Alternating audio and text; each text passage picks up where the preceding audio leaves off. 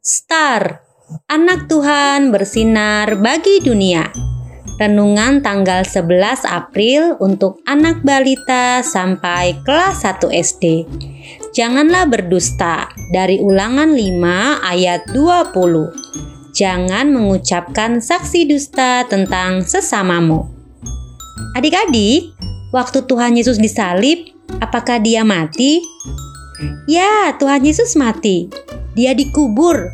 Lihat, kuburnya itu tidak seperti kubur di zaman kita. Setelah dikubur, mereka berpikir Tuhan Yesus terus-menerus mati. Hari pertama, hari kedua, hari ketiga, dan apa yang terjadi? Tuhan Yesus tidak ada lagi dikubur. Ke mana Tuhan Yesus? Oh, ternyata Tuhan Yesus sudah bangkit. Apa buktinya ya? Betul, batu penutup sudah terguling dan kubur kosong. Hore, Tuhan Yesus sudah bangkit.